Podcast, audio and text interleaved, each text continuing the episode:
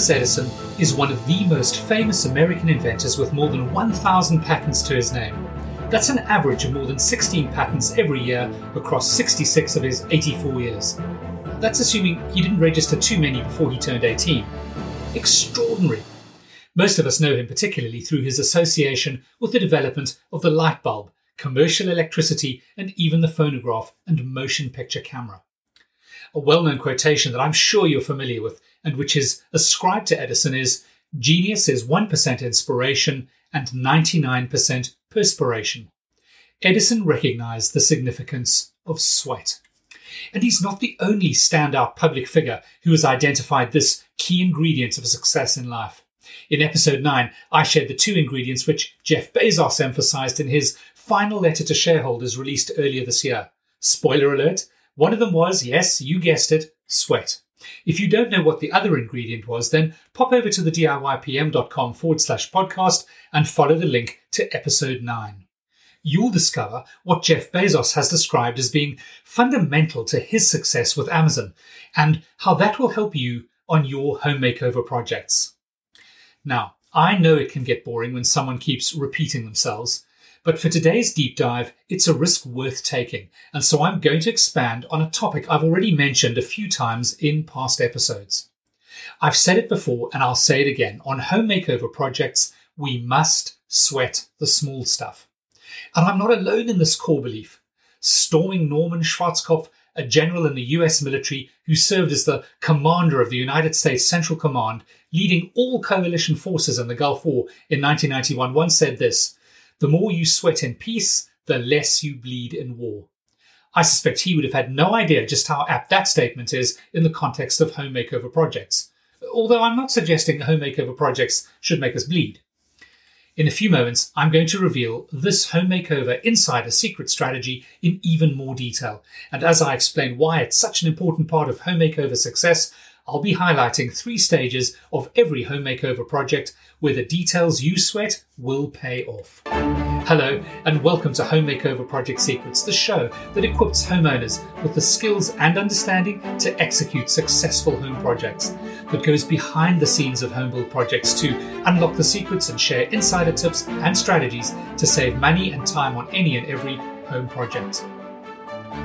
What you learn will give you the confidence to embark boldly on your next project, and you'll know what to do so your story has the happy dream home ending you deserve. I'm your host, Andrew Phillips. When I talk about home makeovers, I include renovation, remodeling, alterations, additions, going up into attics and down into basements, redevelopments, and even ground up new builds any and every project where you're going to be appointing professionals, designing something, buying materials, carrying out construction work, employing contractors and subcontractors, suppliers and manufacturers, and even if you're doing some or all of the work yourself. All things home build. I'm delighted you've joined me today. Because we're dealing with what might be quite complicated information, especially if you are unfamiliar with some of the terminology and processes, the show notes and transcript will be uploaded to our website, www.thediypm.com, so you can easily revisit any episode and refer to the key information shared each week. And of course, if you prefer to watch or read an episode rather than listening, you'll find links on the website as well. We also include any links to resources, free gifts, and other useful information mentioned during episodes. Time to get stuck into the details. At the core of today's insider secret strategy is the fact that to get what you want or need from your home makeover project, you have to know what that is in detail. No contractor, no matter how experienced they are, no matter how good they are, can guess what you need, want, or like. Of course, with the right contractor, you may feel comfortable relying on their experience and judgment to tell you what you should need or want, and that's okay, particularly when it comes to technical aspects of the project. Relying on their expertise can be a very sensible strategy, especially for those homeowners who are less experienced or less concerned about those details. And so a bit later, I'll also share a strategy that'll ensure you still get the right thing, even when you don't select something specific. But first, in case anyone is confused why details matter so much, let me explain using a simple example. Let's consider a finished project. Let's use a shower room. And let's imagine this room has a toilet, a wash hand basin, and of course, a shower. The walls and floors are tiled, there are faucets or mixer taps on the wash hand basin. Now, what I'm going to share applies exactly the same to every component in the room, from the door and door handles as you walk in, to the toilet seat and to the heated towel rail. Remember, the primary goal of your project is to successfully deliver the home makeover to your complete satisfaction at the end, whatever that would mean for you. In this case, it's our imaginary shower room. I'm going to randomly pick just one component in the room. Let's say it's the toilet itself. In order to complete the room, your contractor, or plumber if you're appointing the subcontractor yourself, would have had to purchase the toilet from a manufacturer or supplier, have it delivered to site, then install it, connecting it to water supplies and drainage pipework, and finally to turn on the water supply to make sure it functions as it should. So, how does the contractor or plumber know what toilet to supply and install? Well, someone, either you or your architect or interior designer, with your approval, needs to have selected that toilet. This means providing the product name and model as well as any other relevant details, like size, if there are different sizes within a particular range, and, and so on. Note that even when you appoint an architect or interior designer to guide you and support you, you still ultimately make the final decisions. Even when they make recommendations for particular products, they should refer, defer to you to approve those product selections. The reason you need to provide this level of detail is because of what happens when you don't, and that is likely to be bad for you. In this example, if you just say, provide and install one toilet, you will most likely get the cheapest toilet the contractor can find, or at best, the easiest one he can get his hands on. He'll do that as the basis for winning the job by having the lowest overall cost. And that might be fine if you would have chosen that particular product yourself, but in reality, it almost never is. And the way this goes down is you select the cheapest contractor based on their bid. Then the day comes when the contractor installs the new toilet in the shower room. You arrive on site later that day and discover to your surprise and probably horror a pink plastic toilet. Wait, what? What the heck is that? I just wanted a plain white toilet, porcelain at the very least, and what on earth is that thing? The cistern? No, no, no. This has to have a concealed cistern. I don't want all that on show. That's that's not the aesthetic we're looking for. Oof. Perhaps you should have told them that stuff when you invited them to bid. Then you wouldn't be in this position, staring in disgust at this trashy pink monstrosity. And now it's beginning to dawn on you why this contractor was so much cheaper than the other bidders, and that there may be a few other nastier surprises still to come. Like in the floor tiles, you didn't specify when you thought just saying stone effect or grey would be enough. And the problem can only be solved in one of two ways. Either you pay for the contractor or plumber to replace the offending toilet with what you do want by deciding and doing what you should have done at the beginning and selecting a particular product, or you accept that you'll be living with a pink plastic toilet for the foreseeable future.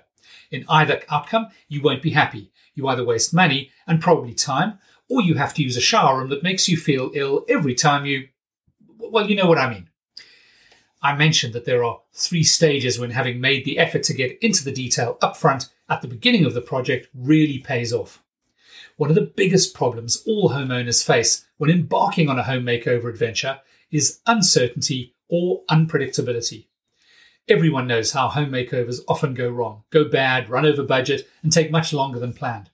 And that's why most homeowners say that uncertainty and unpredictability are their greatest fear.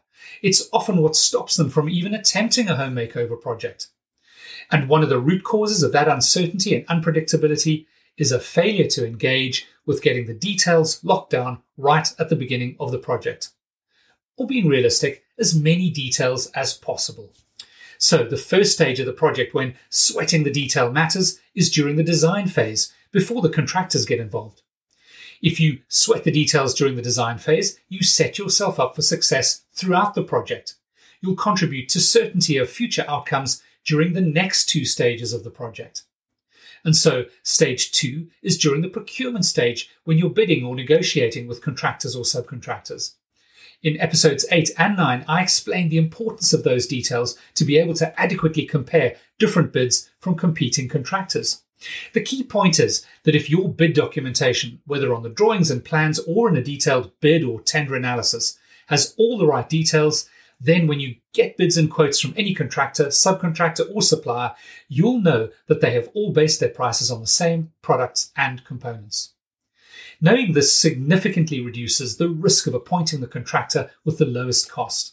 Yes, there are other considerations when selecting your contractor, which I'll be sharing in a future episode, but having sufficient detail in the bid documents is the one that can cause the most impact, especially a negative impact when you do not have enough details. The third and most critical stage of the project when sweating the details up front pays off is during the on site build phase. If you choose, select, and specify as many components and products as possible, then there are two ways you benefit. The first is that there will be no nasty surprises.